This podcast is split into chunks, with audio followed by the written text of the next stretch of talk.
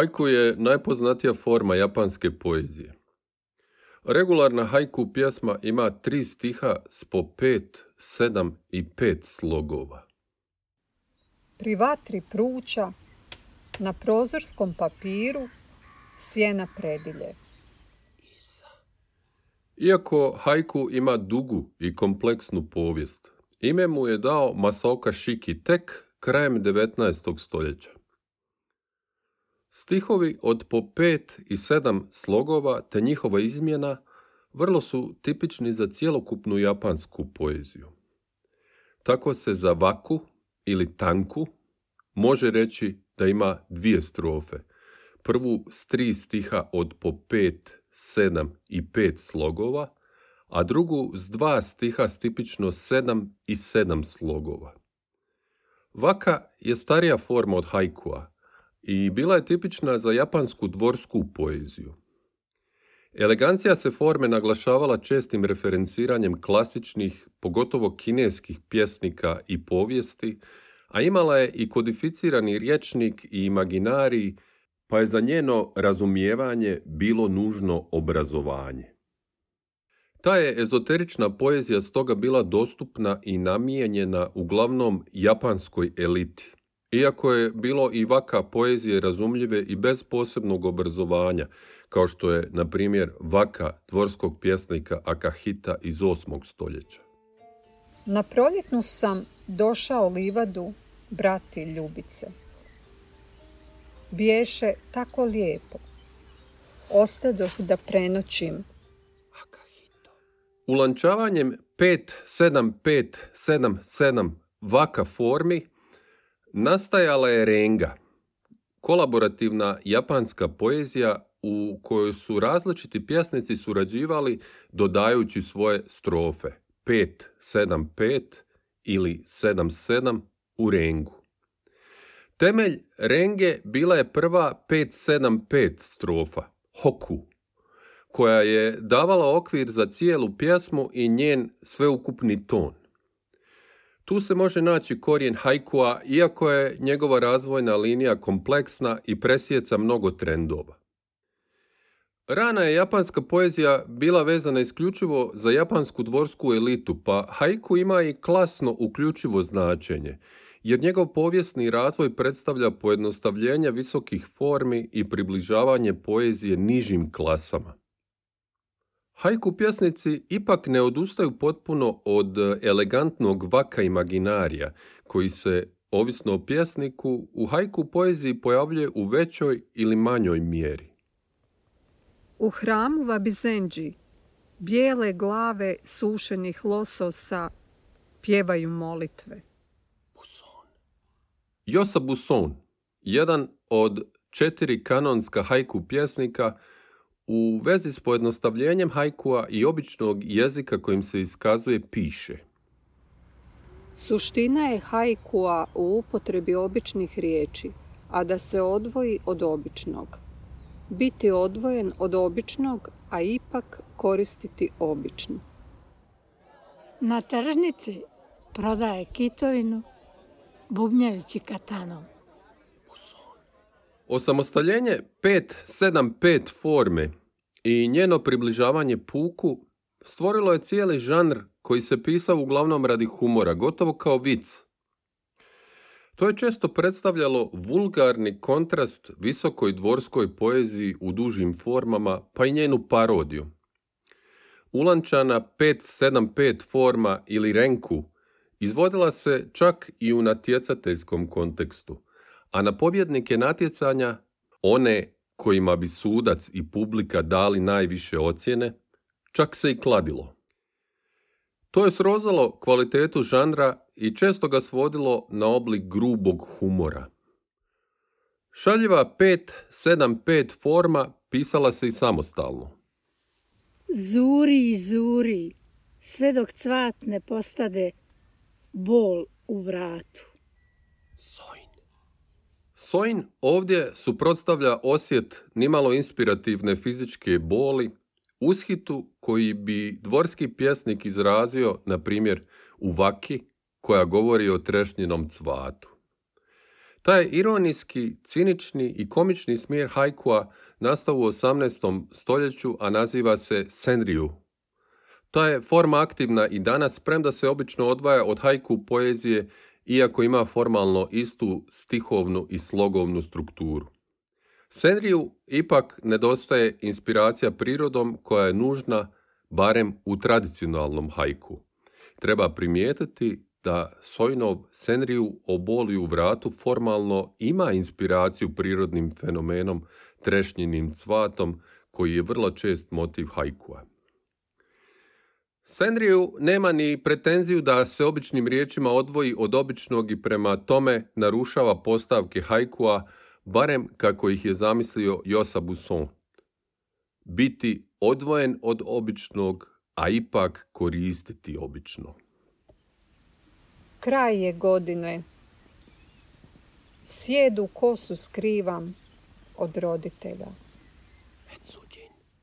Najteže nam je ostarjeti pred roditeljima. Oni nas poznaju od kad smo bili ćelave bebe. Haiku je poezija koja u svom tradicionalnom obliku počiva na doživljaju prirode. Zato standardni tradicionalni haiku uvijek sadrži ključni koncept kigo, koji je u japanskom originalu obično jedna riječ iz koje saznajemo na koje se godišnje doba pjesma odnosi.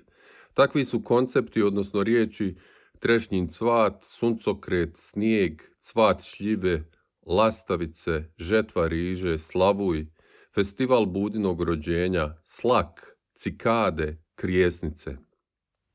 Izgubljeno dijete, plače, plače, no usput lovi krijesnice. U ovom je hajku Kigo krijesnica, hotaru na japanskom, iz čega saznajemo da je riječ o sredini ljeta. Svi smo poput izgubljene djece, iako više ne plaćemo, i usprkos tome što znamo da će nas životi zaboljeti i iznevjeriti, usput lovimo krijesnice. Sad je spokojno ljudsko srce. Cvjetovi su se osuli. Cvat trešnje upravo se osuo. Kod nas bi bio kraj travnja.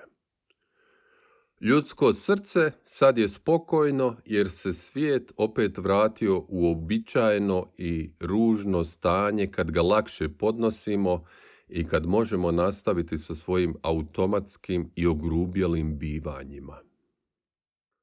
Premda je 575 forma postojala i kao samostalna i kao dio većih cijelina stoljećima, tek se Matsuo Basho, rođen 1644. godine, smatra začetnikom hajkua kao relevantne poetske discipline. Basho, dobro upoznat kako s komičnim Senrijovom i Renkom, tako i s elegantnom dvorskom visokom poezijom, vratio je kratkoj formi nešto od te elegancije, ne napuštajući ipak u potpunosti slobodu pa i humor po kojem je samostalna 575 forma bila ranije poznata. Na gorskom putu kljuse je požvakalo cvjetove sljeze. Tako hajku često kombinira koncepte i riječnik vaka poezije te elegantnu estetiku s prizorima iz svakodnevnog života trgovaca, ribara, seljaka pa i prostitutki. Čovjek što bere repu repom u ruci pokazuje put. Udio ove dvije komponente, visoke i niske, različit je ovisno o pjesniku i konkretnom hajku. Iznad hodočasnika, što na putu mole, u magli lete divlje guske.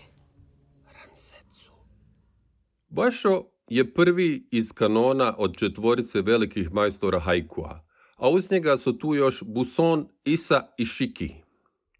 Razvojna linija hajkua mogla bi se konstruirati na mnoge načine, s različitim naglascima na ključne ličnosti u tom razvoju. Kanonska linija s četiri istaknuta autora počiva uglavnom na odabirima Busona i Šikija, premda je Bašov rodonačelnički status uglavnom neupitan. Josa Buson odigrao je važnu ulogu kako svojom poezijom, tako i zagovaranjem povratku Bašovoj estetici te isticanjem Bašova kao začetnika žanra. Kada govorim na jesenjem vjetru, usne su hladne. Masaoka Shiki je krajem 19. stoljeća zaokružio definiciju žanra, reformirao ga i dao mu ime. Različite 5-7-5 forme ranije su bile poznate pod zajedničkim imenom haikai. Shiki je svojom poezijom i radom na popularizaciji haikua uspio rasplamsati već pomalo ugasli interes za taj žanr. Također je naglasio ulogu Busona u osvježavanju i etabliranju haikua. Gazila je cvat. Po sandalama se vidi. Dokasno jutro spava. Rodonačelnik haikua, Matsuo Basho, potječe iz samurajske obitelji nižeg ranga, a neko je vrijeme proveo i u zen budističkom samostanu, iako nije postao monah. Čak i bez kape, na toj kiši što sipi. Dobro je, dobro. Mnogi su hajku pjesnici bili i zen monasi, ili barem dobro upoznati sa zenom. A hajku forma i njena poetska filozofija često se smatraju poetskom manifestacijom zena. Zen je utjecao na veliki dio japanske kulture i u njoj je temeljito upleten, tako da ni hajku tu ne može biti izuzetak. Josa Buson piše Hajkai kao svoj ideal ima upotrebu običnog jezika, pa ipak nadilazi običan svijet. O tome su govorili zen majstori. Slušaj zvuk jedne ruke, kako plješće. Suština je zena ideja o naglom buđenju, o spoznaji naravi svijeta koja se pojavljuje iznenadno i potpuno nepredvidivo i koju u zenu nazivaju satorijem. Haiku svakako nosi nešto od te ideje, najprije kroz svoju kratkoću, koja nužno vodi do određene naglosti i snage iskaza. Ja sam čovjek što doručkuje gledajući cvjetove slaka. Za hajku je nadalje karakteristična inspiracija prirodom i običnim svijetom iz koje se gradi dublji, često neizreciv uvid u narav svijeta. Taj dublji uvid ipak ne nadilazi vidljivi svijet niti pretpostavlja nekakvu alternativnu stvarnost, nego uočava dubinu u običnom. Ta je opozicija i napetost između dubokog i svima vidljivog običnog često temelj hajku poezije. Divlje guske. Znam da su jele ječam, no kad odlaze... Ideja o naglom buđenju pojavljuje se u tradicionalnoj hajku pjesmi i formalno, kroz kiređi ili prijelomnu riječ. Kiređi je teško prevodim na europske jezike. Radi se o riječima koje označavaju uzvik, čuđenje, pitanje, naglasak na prethodnoj riječi, prekid ili pauzu. U prijevodima se kiređi obično označava znakovima interpunkcije, uskličnicima, trima točkicama, upitnicima, dvotočkama, zarezima ili crticama. Kiređi često odvaja dvije cijeline hajkua, pogotovo ako je na kraju prvog ili drugog stiha. Te su dvije cijeline često nespojive ili kontrastne, pa se za kireći ponekad može reći da označava mjesto buđenja, prijelaza s običnog i svima vidljivog na ono neobično i duboko. Otvorenih usta dijete gleda cvjetove što padaju. Ono je Buda. Haiku se i zbog svoje kratkoće uglavnom bavi trenutkom, zapažanjem koje je gotovo fotografsko. To je forma koju bismo mogli nazvati i sad i ovdje. Gle, slavuj, nožice uprljane muljem čisti od cvijet šljive. No, taj trenutak nije nužno ograničen ni svojom kratkoćom, ni prostorom u kojem se dogodio, nego može predstavljati poticaj za buđenje, za razumijevanje svega u vremenski i prostorno sićušnom. Niče o doživljaju i odobravanju trenutka u volji za moć kaže. Prvo pitanje nipošto nije jesmo li zadovoljni sobom, nego jesmo li uopće ičim zadovoljni. Velimo li da jednom jedinom trenutku, time da nismo rekli tek samima sebi, nego i svekolikom opstanku. Jer ništa ne stoji za sebe, ni u nama samima, ni u stvarima. A ako je naša duša poput strune zatitrala i zazvučila od sreće samo jedan jedini put, potrebne su bile sve vječnosti da uvjetuju to jedno zbivanje. I u tom je jedincatom trenutku našeg kazivanja da bila odobrena, iskupljena, opravdana i potvrđena sva vječnost. Veliki dio značenja i estetike hajkua kao i njegove vrijednosti u osvještavanju trenutka u svojim je hajkuima razradio još Bašo. Godina minu, šešir, slamnate sandale i sada nosim. O prirodi i njenim ritmovima kao inspiraciji za hajku i temelju za estetiku hajkua baš opiše. Duh je ove estetike slijediti prirodu, združiti se s izmjenom četirigodišnja doba. Što god čovjek vidi, srodno je cvijetu. Što god zamišlja, srodno je mjesecu. Ako ono što vidi nije cvijet, čovjek je poput divljaka. Ako ono o čemu misli nije mjesec, čovjek je poput zvijeri. Zato kažem, odvojiti se od divljaštva, prekinuti se zvjerskim, slijediti prirodu, vratiti se prirodi. Preplitanje budističke filozofije i mističnog doživljaja prirode tipično je za Japan i u širem kontekstu, pogotovo u amalgamaciji animističke šinto religije i budizma. Bojšo je značajan dio života proveo kao putnik i pustinjak, živeći u kolibama koje je sagradio uz pomoć svojih učenika, također hajku pjesnika. Oni su ga ponekad i pratili na njegovim pješačenjima po Japanu, dugim više od 2000 kilometara.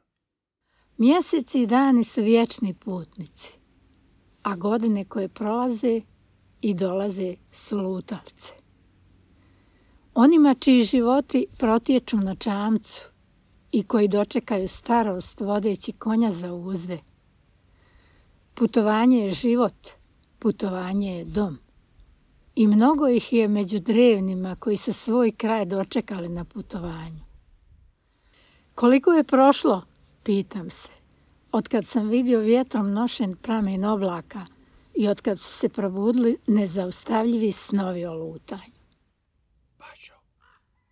Na tim je putovanjima Bašo posjećivao krajeve legendarne po svojoj ljepoti, kao i šintoističke i budističke hramove. Vodio je i dnevnike, a prizore koje je vidio opisao je kako običnom dnevničkom prozom tako i hajku poezijom koja je postala temelj za kasniji razvoj hajkua. Polovicom ožujka više nisam mogao potisnuti želju da odem u Jošino, jer je u mojim mislima trešnjin cvat već bio u punoj snazi.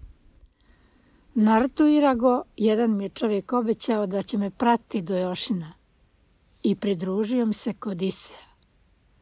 Htio je sa mnom uživati u pogledima na krajolike, ali i pomagati mi služeći me na putu. Promijenio je ime u Mangi Kumaru, koje mi se jako svidjelo zbog dječačkog prizvuka. Proslavili smo početak tako što smo naše širme napisali Nigdje u ovom širokom svemiru nemamo stalno prebivalište. Družina dvojici lutalica. Pričekajte trešnje Jošina, pokazat ću vam svoj slamnati šešir. Na svom se posljednjem pješačenju teško razbolio.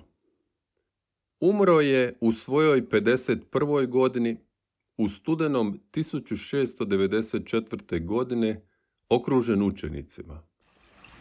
Bolestan na putu, moji snovi lutaju usahlim poljima.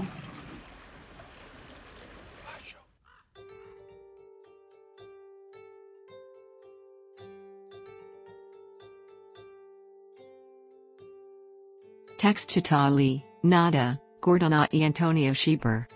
Text Napizao, Antonio Schieber. Snemio e Montiel, Antonio Schieber. Prievo di Haiku Vladimir David e Antonio Schieber.